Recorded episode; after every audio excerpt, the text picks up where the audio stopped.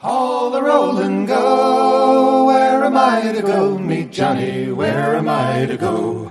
For I'm a young and a sailor lad, and where am I to go?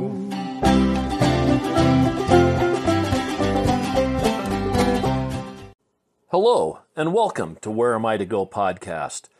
Today, before we start the show, I would like to bring up some business things that have kind of been on my mind so that you can know where to get more Where Am I to Go. First off, I'd like to talk about the Facebook page at Where Am I to Go podcast. It's on Facebook, and we've been posting some wonderful pictures of some of the places that we've been and some of the adventures that we've had. Not everything that we go and do is made into a podcast. And so we take pictures at different places and post those pictures so that you guys can enjoy some of the different places we've been. Also, I really am interested in listener feedback. I have an email address at where am I to go podcast at gmail.com. Again, that is where am I to go podcast at gmail.com. I would love to hear some of the listeners' comments and some of their ideas of places that might be interesting to visit and go and do. I'm on kind of a limited travel schedule as far as uh, the way that I travel and where I go, but if there's something extremely interesting, I would definitely do my best to build a trip around it. And the last thing, and and the latest thing, is that I now have a Patreon account where if you want to hear the podcast early, you can go to Patreon forward slash Lauren Alberts, sign up for three, five, ten, whatever dollars if you were willing to support what I do and help us with our travel expenses and some of that kind of stuff. I would greatly, greatly appreciate it. But what we're going to do is right now I have several podcasts that are banked, I guess you could say. I'm on, I think, number 17, 18, 19, somewhere in there, and I've got close to 35 that I have waiting to go out. I only put out about every week because I want to be able to keep a nice steady stream and not have a point in time when we have to shut down like a, a, lot of other podcasts do for season one, season two. I'd like to keep this thing going year round. And I've been traveling quite a bit and have been hitting quite a few interesting places. We've been to a tattoo museum. We've been to the beach and have gone to several uh, tourist attractions there, an underground tour. We did a cannery tour. We've just done all kinds of things, and I would love for you to be able to hear those early. So if you sign up with the Patreon, as soon as my editor Steve gets these things ready to go out, they will be put up on the Patreon page. And again, I would really appreciate your support. Now that I've got those things out of the way, I hope to hear from you and I hope you keep on listening. And now, let's get on with the podcast. Hello, and welcome to Where Am I to Go podcast. Today we are in Kaycee, Wyoming. Kaycee is about halfway between Casper and Buffalo, right off of the interstate. And I am at the Hoofprints of the West, of the Past, excuse me, Museum. And I am here with Laurel, the curator of this museum. I was here years and years ago. I wanted to come back and see what it was. Kaycee, Wyoming is a pretty neat little place. I, I was talking to Laurel earlier, and I said uh, everything good, bad, or great in Wyoming, for some reason or another, is centered around Kaycee. From the Johnson County Wars to Chris Ledoux to the Outlaws, and we're going to cover a whole lot of that today. Uh, so, hello, Laurel, and let's take a look at your museum. Hello, welcome. We try to be a local museum, Southern Johnson County, Western, and Kaycee history specifically. So most of the items that you see here are from this area, and we have a pretty extensive collection of Indian artifacts, uh, points.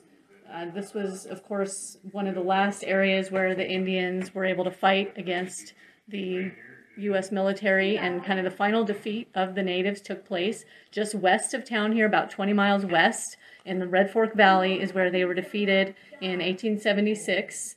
uh, by the by the U.S. Army. And Now, was this this is before or after Little Bighorn? This is after. This is six months later. So by that time, the the military was fully geared up and fighting the the, the Crook campaign was here to track down those Indians, and they did at Red Fork Valley, 1876 November, very cold. And that was kind of the final. That was kind of the end of the Indians in this area. It's called the Dull Knife Battle, if you've heard of that. okay. And uh, so that really was sort of the end of the Indian uprising in the area, and they were basically decimated.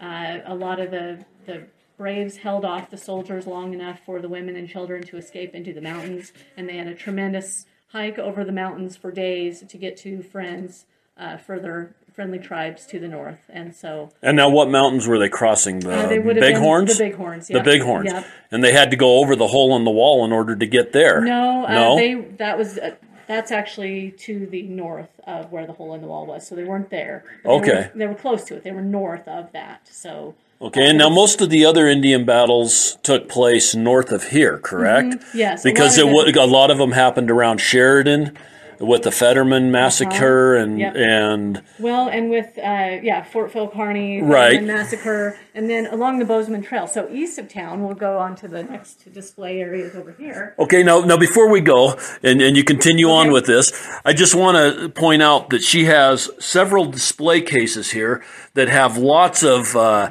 uh, arrowheads, spear points, all made out of stone. Uh, she's got some uh, pestles and and uh, rocks for uh, grinding the grain Yeah.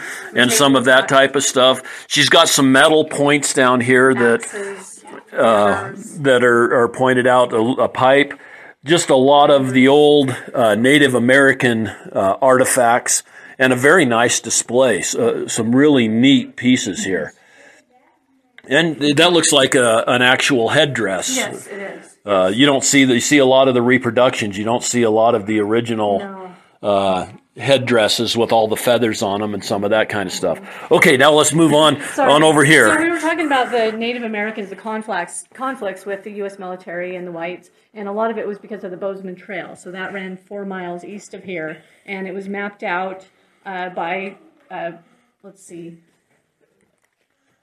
Can we take a pause for a minute? just go ahead Okay, just go ahead and go. Um, so the Bozeman Trail, 18, let's see, was that 63, I guess, is when they mapped that out. And uh, that brought a flux of people going up to the gold mines up in Montana, and they wanted to cut across. They wanted a shortcut. They didn't want to go over the mountains. And so they knew that it was better and easier to go just along. There's a flat, wide area just to the east of the mountains. That's the best travel rather than to go up to Montana, just right where the interstate is. It's been a traditional travel route for used by natives, by white men for a long time. So uh, this was mapped out by John Bozeman, and of course, this was the last area that was claimed by the Indians. The Sioux claimed it, the Crow claimed it, and so the whites were encroaching on land that had been promised to them. I was going to say it was Yeah, broken been- treaty yeah, because another broken treaty. because the treaties of the Black Hills Right. covered all of this area, correct? So first, the U.S. military tried to keep them out. So they basically established themselves in the area to confront the settlers and try to turn them back. Uh, that didn't work, and so then they decided, well, we'll just man the posts and we will let them proceed, and we'll just try to keep them safe. And so Fort Reno was built east of town for it was very short lived. Uh, they ended up basically, but after the Fort Phil Kearny, after the massacre, uh, that kind of ended. All they closed up shop, closed the fort, and just kind of gave it back over to the Indians. And so the Bozeman Trail was just in use for a very short time period. Uh, we do have. Was it fairly safe? Well, the military No. was not at all. It was it was called the Bloody Bozeman. If I if I they were constantly harassed by the Indians. There were constantly there was a number of small skirmishes out here. Uh, just east of town, for example, there was something called the Townsend fight. It was a huge wagon train of about 150 wagons, led by a man named Townsend, and uh, they were east of town and camped on the river. They had a encounter with Indians where they had fed them and sent them on their way, but they knew it was kind of a trap. They had some guides with them, so they stayed circled up. Fortunately, because the Indians did come back, they actually there was a party out looking for a cow. One thing I've learned from studying history is never go looking for your cow if you are in Indian country because they always die.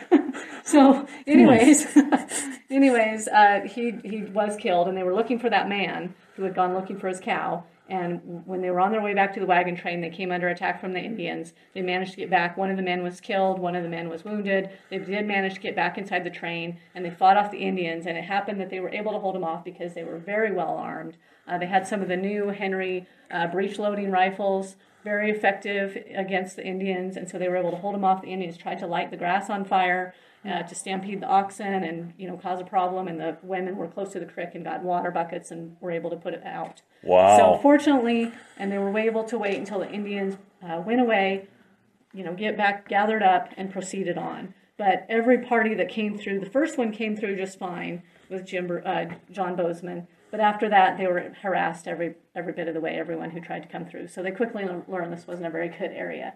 Uh, we do have Prior to that, there was a fort. This was a fur trading area, just like all throughout the West. So that's another aspect of Western history that takes place in this area.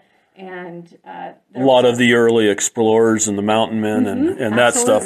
And there was an early fort, one of the earliest, the second uh, white man constructed fort in or post or building of some sort. It was a fur trading post established east of here by a man named uh, Antonio Montero and they call it the Portuguese houses because he came from Portugal. And so it was always just known as the Portuguese houses. It was a Portuguese or the Portuguese fort. And he tried to establish a trading post to uh, trade with the natives. It that by then the fur trade was pretty well on the downslope, anyways. And then uh, Jim Bridger with his American Fur Company came in and basically kind of ran them out, camped upriver, cut all the cottonwood, trapped all the beaver, kind of drove them out in competition. So it was kind of a short-lived venture. Uh, there's still kind of remnants of the fort, but we have a lot of artifacts from that. We have more artifacts from the Portuguese fort than any other museum in the world, which I guess wow. makes sense since we're right here. And you've got a you've got a sword. You've got a look. Uh, yep, this was uh, found there, so it was probably something that was picked up.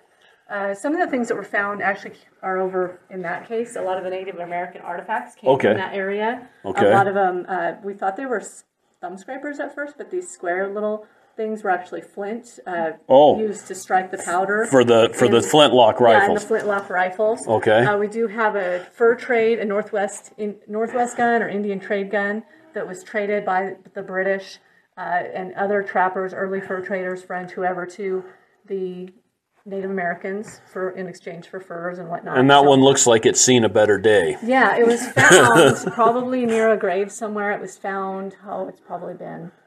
Well, it came to the museum after we opened, decade you know three decades ago, but uh, it was found probably near a grave or came out of a grave, and that's why it's so weathered because it sat out in the weather for you know 100 years or however long. So. We just did uh, the Dug Up Gun Museum over oh. in Cody. I don't know if you've been over there. He's got 1,300 dug up guns, and, wow. and a lot of them aren't aren't in this good a shape yeah. by by yeah, a long stretch, but but this one still looks weathered. So isn't that interesting? Yeah.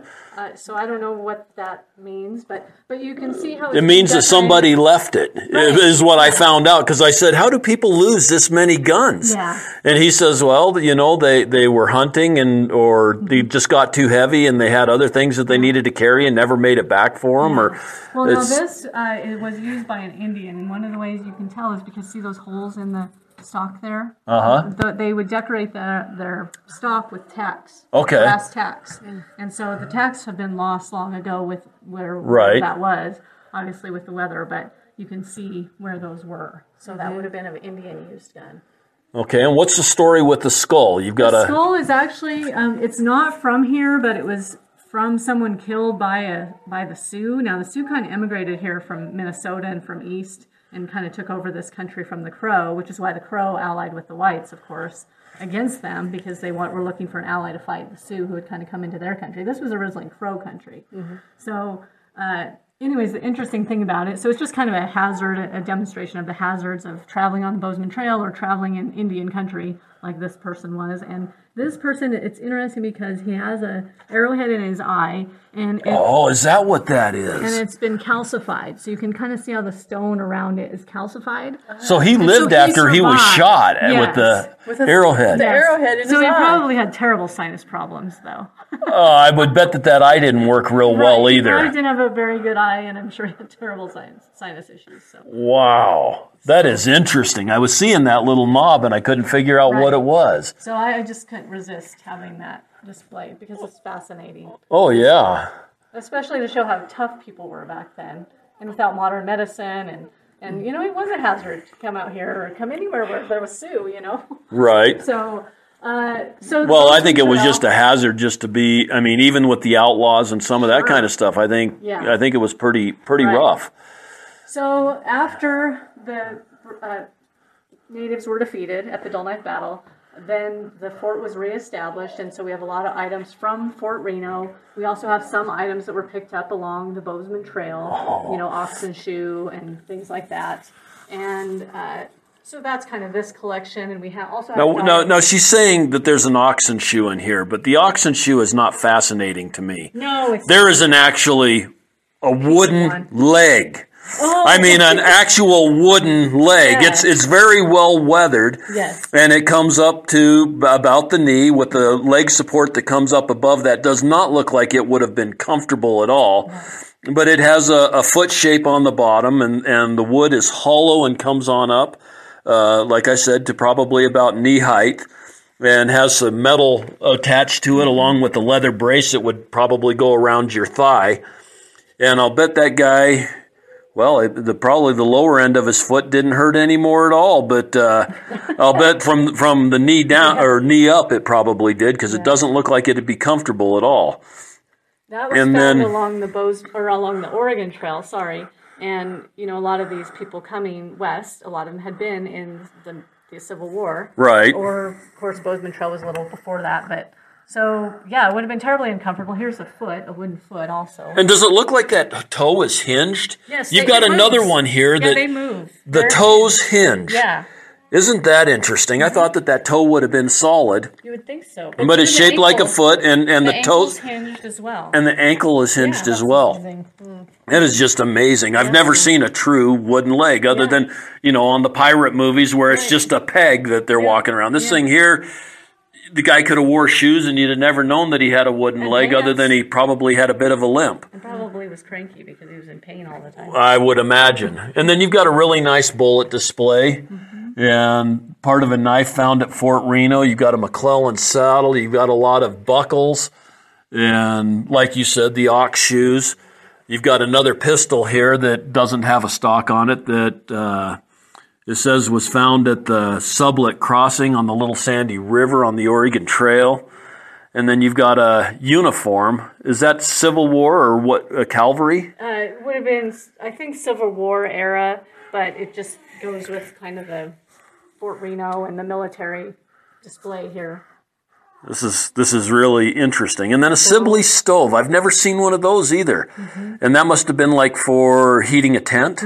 Yep. And it just looks like uh, like a great big funnel turned upside down with the door about halfway up and an air draft in the bottom. So Pretty simple, really. it is very simple. Yeah, but probably would be pretty warm. We have a diorama of Fort Reno, uh, and then as you continue along, we have the dull knife battle, some of the artifacts from that. Uh, we have quite a few bullets who, that were picked up. And you've got some you got a couple of the breech loading rifles. And yeah, and some spent cartridges, a, a buffalo skull. Now, there's some great things that came out of that battle because a lot of those men that were, or a lot of those soldiers that were at the Dull Knife battle, had actually been at the Custer massacre, and so they had picked up a lot of things from Custer's men. Like Tom Custer's hat apparently was reclaimed by the U.S. cavalry or by the U.S. soldiers at the Dull Knife battle, and apparently ended up in the Smithsonian. I Really? know, but I don't have confirmation of that, but I'd like to find out sometime. So a lot of the things that you know, we have a lot of things that have been picked up or found later years because we're a younger museum compared to, say, the State Museum or even the Gatchell Museum in Buffalo. And so a lot of those museums got all the really newest, I mean, the oldest, most uh, valuable things and the things that were still uh, in good shape. So we kind of have a lot of things that have been picked up, but we really do have some remarkable things. We have some that are really good too, that are better quality than, than some of those. And we we did one of our first podcasts was at the Jim Gatchell Museum. Okay, Again, yeah. that's a really cool museum. Now, after the Dull Knife battle, uh, immediately that that valley was settled, and much of this area kind of became the era of the cattle boom. uh, Moreton Frewen. I don't know if you've heard of him. He's, I have not. So he was kind of an English dandy, like a lot of them that came west to, you know, for adventure. And they were reading all these books about the cattle craze and the beef bonanza and how you can make all this money raising cattle. And all you have to do is hire some cowboys and drive up herds from, from Texas onto the vast plains because they're empty now. The bison are gone, they've been eliminated obviously. Uh, the Indians are gone, and so they have all this vast gra- grassland. It's not good for farming. We don't have enough rainfall. We don't have enough water to irrigate everything, but it's wonderful for grazing. And so this became this great cattle area, and one of the first cattle areas in, in this area. And Moreton Frewen was the, the guy who started that, and he built what was called, it became known as Frewen's Castle. It was a big, huge log cabin, uh, which he had a, a mezzanine for for a musician to play. He had a huge dining table that could seat, I can't remember how, what the number was, but um, rugs and, and mounts and horns and stuff all over the walls. It was must have been remarkable. So there's some pictures kind of showing what that right. must have been like. So he could have parties and have his friends out from England. And so he claimed this entire area, uh, had thousands of cattle, thousands of acres under his name, but he went broke, you know, uh, just a matter of management and not really managing anything. And uh, and what happened to of, his mansion? Uh, it was there for many years, but a lot of the settlers picked it apart and used everything. You reused everything, right? Oh yeah. So, especially out there, there's not a lot of trees, so they basically reused it. And we have a cabin in the back that is built with logs from the Frewen castle. Oh wow! So oh, wow. someone went and took and made a homestead with those logs. With, with those logs, and we have that cabin in the back outside. So, so when he went broke, did the land divide amongst a bunch of others? Uh, well, see, here's the thing. A lot of these people who came out, they didn't actually homestead anything. And of course, the Homestead Act in the West is limited to 160 acres, basically, which in this area doesn't really work. So you can raise about four cows on that. Right. So that's just not enough to make a living. So uh, what people did is they might homestead like on water and then graze the adjacent public range. So a lot of this really wasn't claimed. So all that land, he, other people just came in and homesteaded because he didn't homestead it. There's a lot of other people, especially as more homesteaders came. They homesteaded different plots, ran their own cattle, and so a lot of people came in in that time period, really from oh 1860, well after the uh, so it'd be the 1880s was kind of the cattle era boom around here. And so they came in and, and brought up cattle or bought cattle or whatever they needed to do, homesteaded one spot, ran cattle on the adjacent range. Well, the problem is with everyone doing that, it got all overgrazed. There started to be conflicts between people who got here sooner and they were used to having more of it to themselves. And all of a sudden, some guy shows up and homesteads on that creek bottom that they've been using and, and maybe wintering, wintering their pasture or their cattle at. Uh, and so there, you know, there's a lot of conflict about that. So people are feeling like, hey, I've been using that you just came in. There's more and more cattle all using the same space, it's overgrazed. And then you have the Great Blizzard of 1886, where just the, the snow fell and the wind blew, and just thousands and thousands upon cattle died. I mean, it was a huge, you know, reckoning for the cattle industry, and, and it made a huge change later to how people did business. They learned that they needed to be able to feed their cattle, get them shelter, take better care of them, figure out fencing so they can, you know, keep them under control. Uh, so that was something that tied into the Johnson County War. We do have some artifacts that relate to people who were in the Johnson County War and involved with that. We have a high chair from the Hess family, for example. He was kind of one of the movers and shakers on the invader side. Uh, we have uh, Elmer or AL and Julia Brock, their marriage certificate, and a, a, blanket from the family. And they homesteaded early and were kind of caught up in some of the Johnson County War stuff. They homesteaded in 1884 in the area.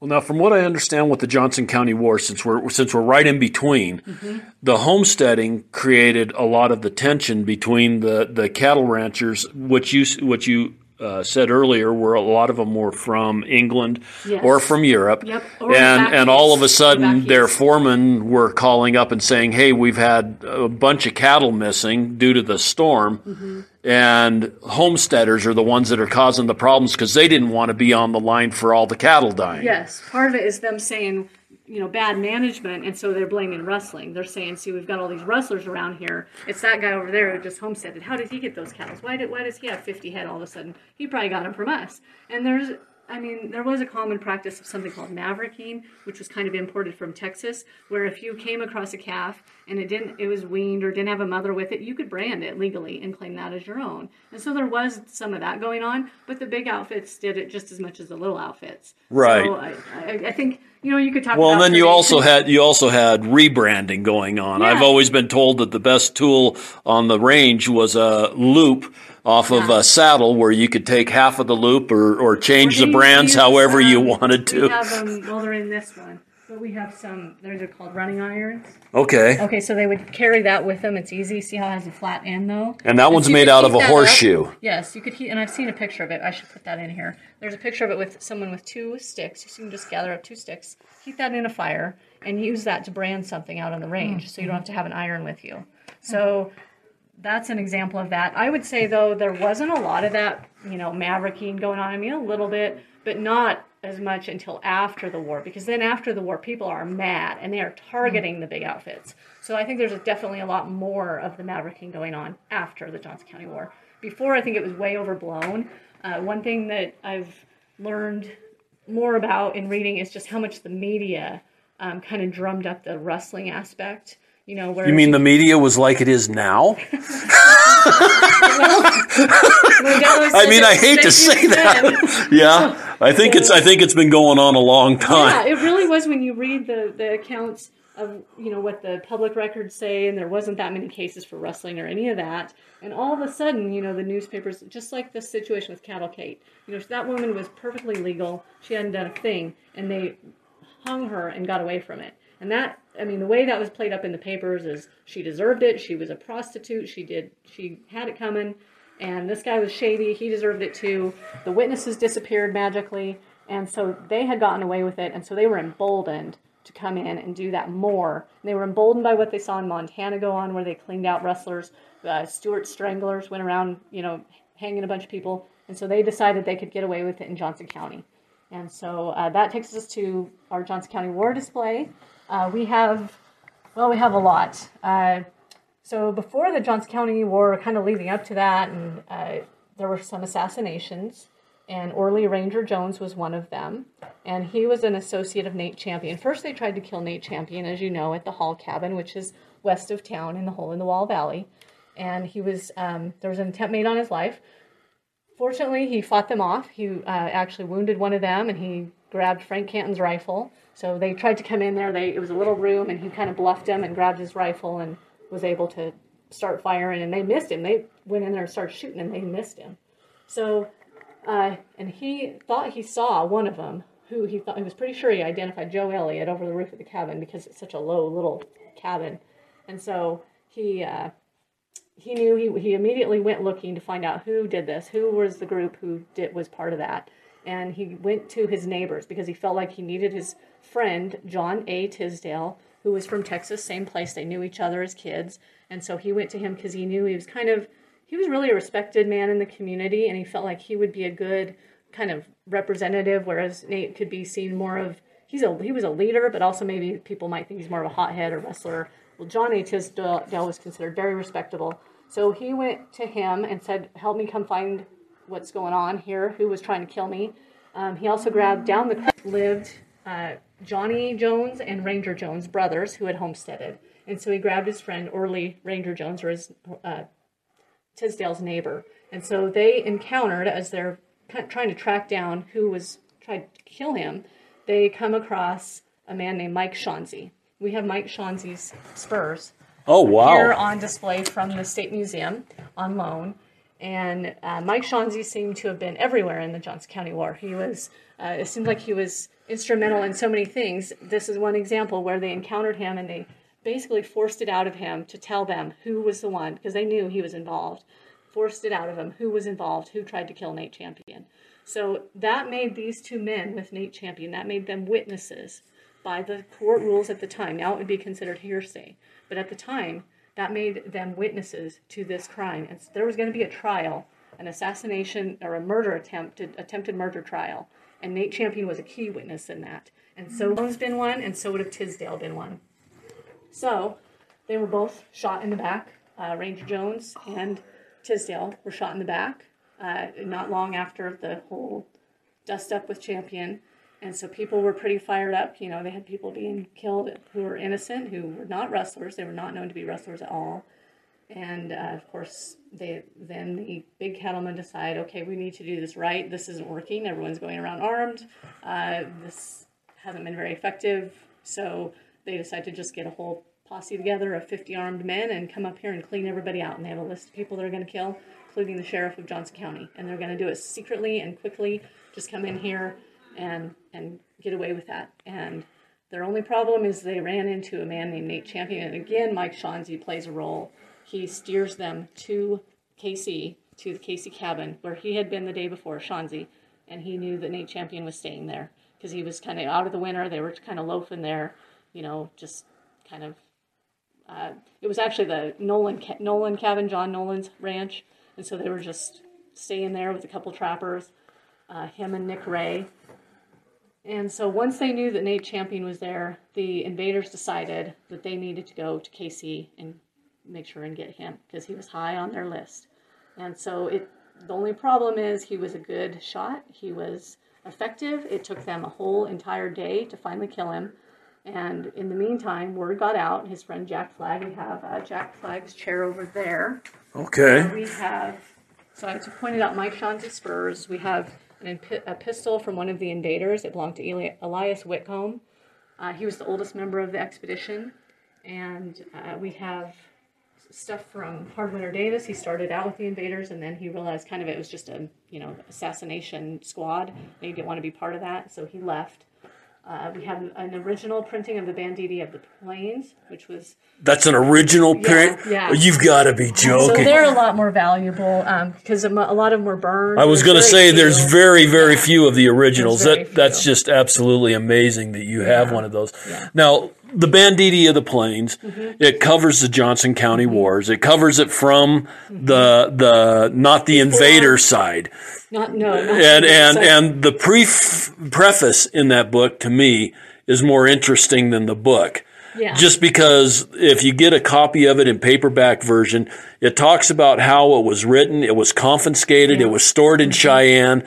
Uh, they needed to get it out of out of mm-hmm. the state because it implicates everybody mm-hmm. from the governor to the president of the United States in this in this yeah. conspiracy in this war and they needed to get rid of it so they broke into the capitol building they stole the book mm-hmm. and on the way out they tried to douse it mm-hmm. and or, or to, to, save it they they broke into the capitol yeah, and then they, and then they they, they took off with it and they had a, a couple hundred a couple yeah. hundred prints of it yeah. and they distributed it to libraries all mm-hmm. across the nation and they disappeared all the time and they disappeared because the state of Wyoming hired people to go and confiscate this oh, book. Okay, I didn't know that part. Of yeah, and so and so they they were out actively looking Yeah. for copies of this, and finally a copy I think surfaced in California someplace in a museum, and then they were able to make the reprint. Huh. But all of that is in the preface of the of Yeah, you know like the paperback Yeah.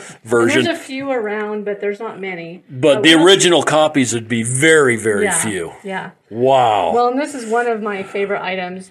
Uh, these were made by Orley Ranger Jones's brother, Johnny. Uh, he was the one, Ranger Jones was killed, of course, Okay. assassinated in the back. Now, Ranger Jones was kind of a blacksmith and tinker, and, and so he took these rifle barrels that he found on the Dull Knife battlefield. So these are made out of rifle barrels. Oh, wow. And a silver tin lid that belonged to uh, Jenny Jerome, which was uh, when, or Moreton Frewen's wife's, it was his, his sister in law. So he married a, a Jerome. okay. Uh, Clara Jerome is Moreton Frewen's wife, and her sister Jenny Jerome. They all came out and they were kind of on a picnic and camping, and ended up starting a fire. And so this jewelry box that belonged to Jenny Jerome was burned up. And so Johnny Jones found that silver box with the initials JJ.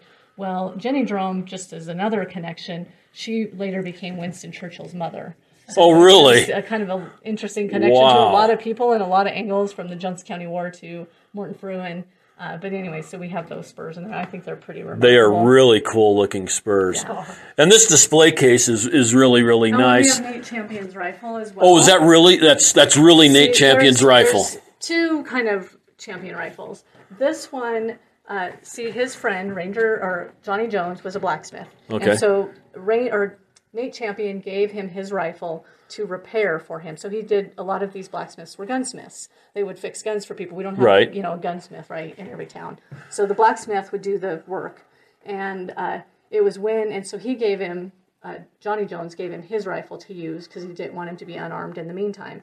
So uh, what happened though is that Nate Champion in the meantime was killed with Johnny Jones's gun, which was burned up in the Kaycee fight. Okay. And uh, he he ran out with the rifle. Champion ran out with the rifle that he picked up from Canton from the Hall Cabin exchange where they tried to kill him. But anyways, so but this was held on to by Johnny Jones for years and years, and by the family, and given wow. over probably oh 50 years ago, given uh, to a relative or to someone who lived on the same ranch. So Okay. Now let's talk a little bit about the invaders, because we, we, we were referring to the invaders. The invaders were not Wyoming uh, residents or citizens or whatever. A lot of them came up from Texas and from other states more as mercenaries. Yes, there was uh, half of them at least were hired guns from Texas. They flat went down there and sent someone. I think it was Smith, Terrence Smith. I think no, no, no. He was the one who saw the fight, but it was a Smith that they sent down there to recruit Texans. And so half of the party was made up of just hired guns, and a lot of them didn't even know what they were getting into. They didn't realize that they were coming up here to just shoot basically homesteaders. They thought they were, they were really there to de- they were official to go and prevent rustling and arrest people who were legitimate outlaws. And so a lot of them were very disillusioned by it when it was done. Uh, so, and then there were like some of the foremen, the ranch hands that worked for the big outfits. Some of the, like Plunkett, for example. Mike Shonsey worked for Plunkett. Uh, Plunkett was from Ireland. He wasn't around very much. He wasn't around during this, but Mike Shonsey was sure on the invasion. So, uh, Mike Shonsey was kind of everywhere in this whole thing. So, well, he's just an interesting character, and he lived longer than any of them. He killed Nate Champion's brother later in later years. Wow. Uh, so first one, you know, last one, kind of you could almost say he instigated. I mean, some things, but I don't know. There's more to it, but and then we have a lot on the outlaw period and some of the local outlaws. Uh, so They're not just local outlaws. no, These are the famous outlaws. yeah, some of them. Yes. The hole in the wall sits not far from here. no, And the hole in the wall, I've been there. Uh, everybody thinks that it's like a, a little ca- cavern or a cave or something. It's not that. There is a w- rock wall that goes for what, 100 miles, 120 miles? It's very, very long and it's very high. It's probably three to 500 feet off of the where one plane comes into the other. And it's more or less straight cliffs. And the hole in the wall is just one area in that great big expanse of, of mm-hmm. wall. Mm-hmm. And it's the only place that you can navigate down through there. And it's a one horse trail. Yeah, there is a trail. It's not a very good one. I think, you know, it's just the uniqueness of it was that it was just a really good place to winter, kind of keep cattle because you have mountains on one side, you have the wall on the other, you have kind of pinch points coming in where it's kind of closed off or with steep terrain or with a lot of rocks. And so it was a good place to kind of keep things in there. And it sort of did become an outlaw area for several reasons, partly because all the neighbors were just friendly to them, partly because of their experiences with the big outfits and the Johnson County War. Uh, there were people who based themselves there that decided to target the big outfits in Russell. And so they had their, their headquarters there. And in fact, that's how the name Hole in the Wall came about, is one of those individuals. He was getting his mail one day, and the stagecoach drive, driver asked him, So, hey, Al, where do you want me to put your mail? And he said, just stick it in a hole in the wall. There was a hole in the wall, uh, the little kind of cliff that ran behind White Bluffs is different from the Red Wall. Okay. That ran behind his homestead there, right there at Buffalo Creek and Spring Creek. And so that was kind of the historic hole in the wall. And that area kind of expanded to where eventually people were referring to the whole valley as the hole in the wall. And there's kind of one particular area that the BLM refers to as the hole in the wall, or it's called the Outlaw Trail or Red Gap. There's various names for it that kind of evolved later, uh, kind of more after the Outlaw Trail period and the, and the movie came out and Robert Redford and all of that. So there's kind of some different places, but it's beautiful country. There is outlaw presence there. Uh, there was the hole in the wall fight in 1897. We have Al Smith's pistol that was shot from his hand in that fight between law enforcement and Big Cattle Outfit, uh, the CY Ranch, and some of the rustlers from that area. And so we had that. It laid in the ground for 30 years, which is why it's all pisted and uh, pitted and rusted. And you can see where the bullet hit the ivory Yeah. grips Oh, yeah. and when it was shot out of his hand. And and the hole in the wall gang was uh, uh, Butch Cassidy and the Sundance Kid and a, and a whole lot of the other ones that uh, Mm-hmm. that Flat-nosed George Curry.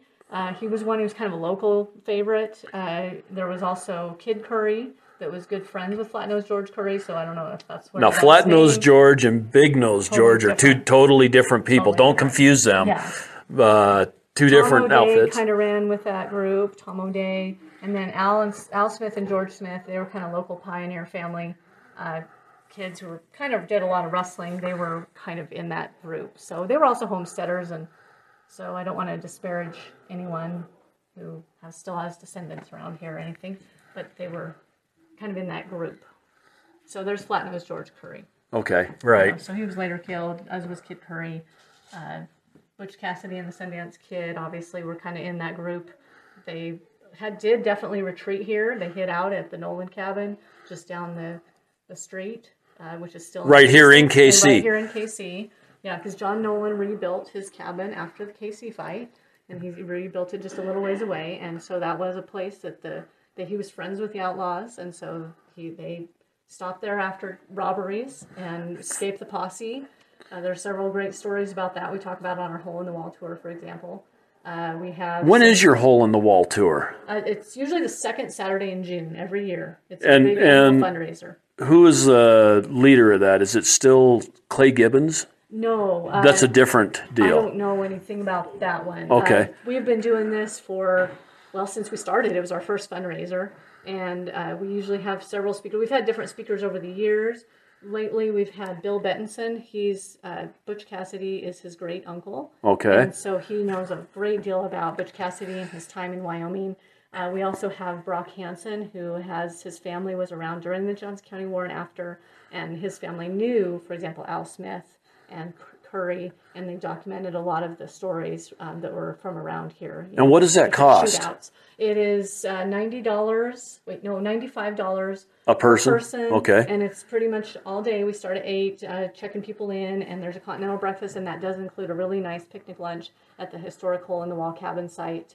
Uh, and it's just we have great. We hit all the really historic sites from the hole in the wall fight site to kind of overlooking the hall cabin, which was obviously Johnson County War, but uh, also the the uh, Nolan residence where they hid out. We hit the there was another shootout with a sheriff just west of town here. So we kind of the gent cabin. He did a lot of uh, blacksmithing for the hole in wall gang and helped him get away with horses. He provided horses, and we have his blacksmith tools here, and so we hit all of that. Um, Okay, and that's the second week in June. second week in June. Yep, And- you do need to register in advance, and Okay. it's through our website. And, And what is your website? uh, hoofprintsofthepast.org. Okay. www.hoofprintsofthepast. And now the reenactments and everything for the Battle of the Little Bighorn. Yeah. That, That all goes on right in that same think it time. does, I think yeah. it so so if if anybody's interested in taking a really cool trip, Yeah. that that first part of June that would be really Yeah. neat because the hole in, or not the hole in the wall, the the You could hit it all. I think Battle of-. Battle of the Little Bighorn, Mm-hmm. that's only another uh, 75 miles north Yeah. of here. Oh, it's, yeah. it's really not that Oh, far. So you could hit this and hit that and get a whole lot of Western history all kind of in one fell swoop. Yeah. Yeah, we have Tom Horn's bridal also, which is pretty uh, Wow. rare deal. And Tom Horn, we, we talked just very briefly He's, about. around the area a little bit. Yeah, he was definitely around here. It wasn't uh, specifically in the Johnson County War, part of the invader force. Um, there is a story that he was on his way over and didn't get here in time to participate. So uh, he, he ended up meeting his end anyways. But so Right. we've got quite a bit. And on what was that. in this back room back here? Oh, we kind of this is skipped that. uh, kind of a homesteader kitchen. We've got kind of pioneer, you know, implements, and Okay. some of them aren't as old as you know. They're old, but You've got an old uh, Singer sewing machine. yeah, and, that actually belonged to uh, George Curry, Flatnose George Curry's sister. Oh, really? And the, the complete book or course in dressmaking and 12 lesson book set. And just kind of a neat little sewing setup. You've got an old butter, ch- a couple of old butter churns, uh, the wood cook stove, the cabinet, uh, just a, just a lot of old type uh, appliances and, and things that would be used in the kitchen or in the sewing room or something like that. Now, we also have, um, so we kind of our blacksmith shop, and then we have the um, Mayworth store. These are the original counters from the Mayworth store and post office that was west of town. So there, you know, before, you know, when when there wasn't uh, motorized vehicles, it was a lot harder to go places. So there were little tiny stores and post offices in the rural communities. So you have several different communities in the area. Barnum, Mayworth, Sussex had their own post office and store. These were the original store shelves or store counter and shelves and post office that was at the Mayworth community west of town, about 11 miles west of here. I was going to say, kind of what I understand is back in the day, they had towns or stage Yeah, stops, is stage what they stop, called them, about every 10 miles. Yeah, well, they had to, yeah. Yeah, just- yeah, because you had to water your horses, Mm-hmm. take care of them, and all that. But uh, all of these little stage stops had like a hotel or a motel. They had a bar and Mm-hmm. and uh, a place to stay, place to water your horses, stables, livery stables, and all of that. So about every ten miles, all over the place, you have.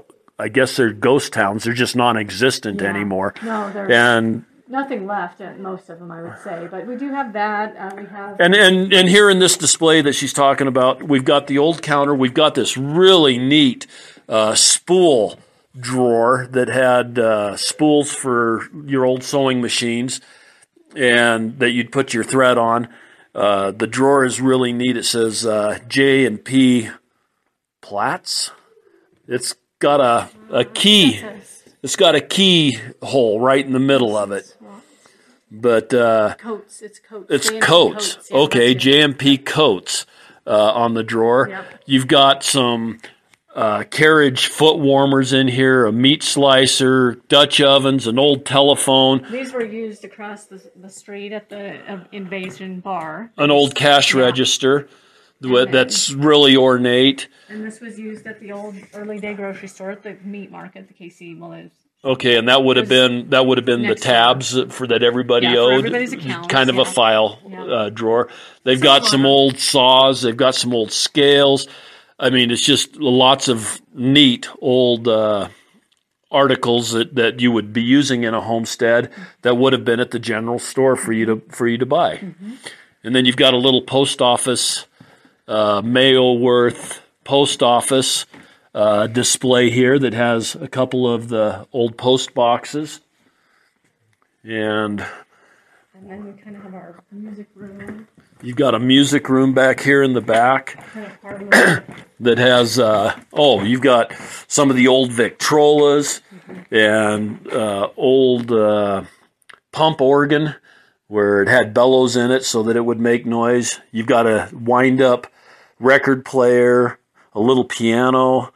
You kind of got a lot of neat stuff here in the in the music room, and then a couple of of ladies' dresses and and uh, I won't say costuming because that's not what it was. It was fashion right. at the time. And then in here you've got some dolls. A lot of kid. This is a kid display. Some some of the toys back then, that sort of thing. Some of those are really cool. Yeah, a little potty and- chair. Yeah, a little. Yeah. a little wicker potty chair. Yeah. That's pretty neat. And then you've got a lot of ladies' fashion uh, and mirrors and some of that kind of stuff. Yes, Implements. Very Now- nice. Did you want to see the outside items? I can. I need to go unlock that for you. There's the. Let's just talk about what's out there. Okay. There's the uh, Frewen Ca- or the homestead made with Frewen Castle logs, and it's kind of unique because it has a bentonite roof. Oh, really? use bentonite as because it seals out the water. Uh-huh. It can soak up a lot and not go anywhere. And so that's something unique. We also have a chuck wagon that was purchased across the street at a general store, and it's over 100 plus years old. And they purchased it like in 1905, I think it was. Brand new. And it, yeah, brand new. It came from Chicago, and they used it on a local ranch for many years. And so it's been it was in use, and then we they it was fixed up and given to us like about ten years ago. Uh, and then we also out there we have the original Kaycee School and the original Kaycee Jail from the early 1890 period. Oh, really? Yes. And it had to be moved here to this Uh, facility, no, or the Kaycee School and Jail were just right down the street, and but it was moved over here. Yeah, just a little ways. nothing like keeping the people locked up right next to the school yeah, children. it's the only jail that I know of that people have actually broken into. Oh, really? Yeah. okay. What's the story behind that? Well, there was a bank robber in like the fifties. We this this little jail. It was built with a bunch of old uh, spikes and then flat boards and Okay. just tons of spikes. I mean, like I don't know how many twenty kegs of spikes, and so it's pretty solid and just a little one room deal and big solid door. And uh, this guy in the fifties was he robbed a store, robbed a bunch of places, robbed a bunch of food and money, and then he like broke into there and stayed there for several days until they finally found him. There was a statewide manhunt for him, and then they found him, and then he complained when they put him in the Buffalo jail because he said he liked the Kaycee jail much better. so I guess he knew where he was going, but w- nobody'd look in the jail for Yeah. for somebody that's on the lam. You wouldn't think. Well, and then another story is that there was a big brawl and a bunch of people drinking and fighting across the street at the bars, and so the sheriff basically threw. He had to throw the last man in like on top of all of them because he had to put so many people in that little tiny room, one room jail. So he had to kind of throw them in and shut the door real fast. So, Wow. so there's a lot of stories like that. So just. But the original school house is set up kind of like a little schoolhouse would be with the stove and the teacher desk and the and the desks and everything, and then that's all. That's all out there with some wagons and other items, and Well, I might Yeah. have to. I might have to step out and take a look when we're when we're all through here, okay, you bet. and we You can bet. just go ahead and finish this Yeah, up. Yep. Uh, now, do you have a display with Chris Ledoux stuff? we have a few items. Yes, I can show you that if you'd like. And Okay, well, let's talk a little bit about Chris We Ledoux while we're at it. Yeah. Well, Chris because Ledoux Chris Park- Ledoux is, is who a lot of people are going to know just because mm-hmm.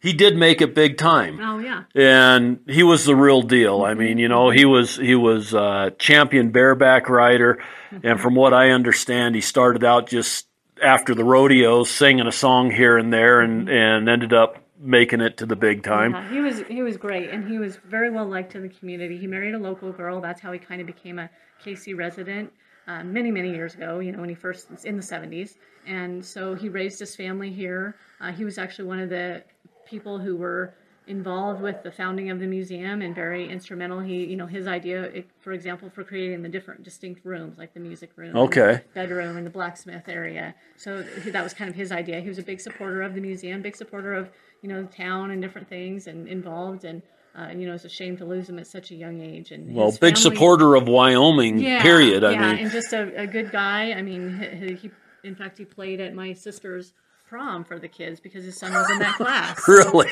you know, just stuff like that. And uh, his family all still lives around here and are very nice. And the Chris Ledoux Memorial Park was built. I guess it's been about ten years. It was dedicated, you know, to him. To and they usually do a big Chris Ledoux Days annual rodeo, but uh, it's usually on Father's Day weekend. But of course, it was canceled this year because of everything. But That's usually a pretty big deal too. Yes, I know my daughter has come over for yes, that. She was lots of people. come- It's really probably the maddest she's been is I saw Chris Ledoux and Cody when she was about four years old, Yeah. and we shipped her off to her grandma's house in Portland, Oh, and she was so doggone mad. She's still mad at me because I shipped her off to to her grandma's house because her grandma wanted to see her, and we went and saw Chris Ledoux. Yeah. I had to make it up to her when she was about sixteen. We did go see him in concert, and uh, the guy was awesome. I mean, the energy good. was just unbelievable. Yes, Yeah. Uh, but uh, she came over for Chris Ledoux days Mm-hmm. and had a great time. I think Corb Lund was here that year. Mm-hmm. Again, another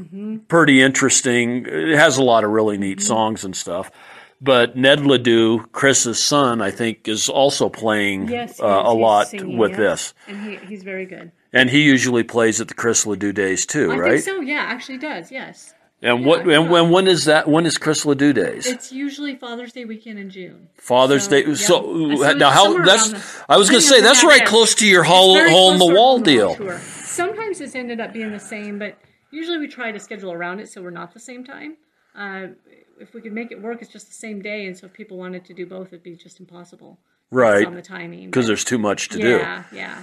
So, uh, but it's a great event. They do a great job with it, and hopefully it'll continue after this year. I'm hoping so. And Yeah. Chris Ledoux Memorial Park is beautiful. If you haven't seen the bronze over there, definitely should go over there and see that. I think I have, but I don't remember exactly. Is the bronze him on a on a horse? Yep, it's, He's it's on a- supposed to be him winning the championship of the you know the bareback champion or the bronc riding champion of the world. Right. in '78 or whenever that. The was. So, NFR. He- yeah. Yep. yeah, Yep. yeah. Cool. So there's that. I mean, there's definitely things to do in Kaycee. We've got some dining across the street, and you know, you can always take a drive out to Outlaw Canyon, beautiful area. Uh, we have driving directions here at the museum if somebody wants it, and we also have a self-guided tour with more historical information we're working on. So uh, there's just lots to do. And the thing that amazes me, back to my very first statements, is Kaycee has all of this history. I mean, all of this history, and your town has what, 500 people? About 500, I think. Yeah. I mean, it it just hasn't. It- it's just kind of remained Kaycee. Yeah. It, it's cool. yeah. Uh, so I would encourage people to stop by the museum, uh, especially in June. It sounds like is the time to come through here and pick up on some of these other tours. Again, all of that can be found, and your website Yep. is horse Uh, no, hoof, hoof prints, hoof prints yes, it's a tough one. Of the. West uh, hoof prints of the past. of the past. Yes, Okay, some creative founding ladies. So it's www.hoofprintsofthepast, H O O F P R I N T S, hoofprintsofthepast.org. okay. So sorry, that was a little complicated way of saying it, but yeah, and we do. We're also going to start a maybe a kind of private tours program as well. That'll be smaller mini tours if people can't make our main one in June. Oh, really? Kind of a different kind of deal. We'll see how that works out, and kind of we're not sure on exactly uh, pricing and how that's going to go. So if they were to contact you and had enough people to make it worth your while, you'd maybe so, yeah. possibly be Yep, able to figure that out. To figure that out, we're working on that. So we've got a big year net plan next year, and uh, so we're hoping that's on the agenda. But check out our website; we've got it all there. Awesome. Okay, Laurel, I really appreciate you taking your time today and showing us around your museum, talking to us about uh, Kaycee's history, and, and giving us a lot of backstory to what's here. So, I always say at the end that the world is full of wonder. People need to get out and explore, see what's here, go visit places. And I hope everybody has an absolutely wonder filled day. All the roll and go. Where am I to go? Meet Johnny. Where am I to go? For I'm a young and a sailor lad, and where am I to go?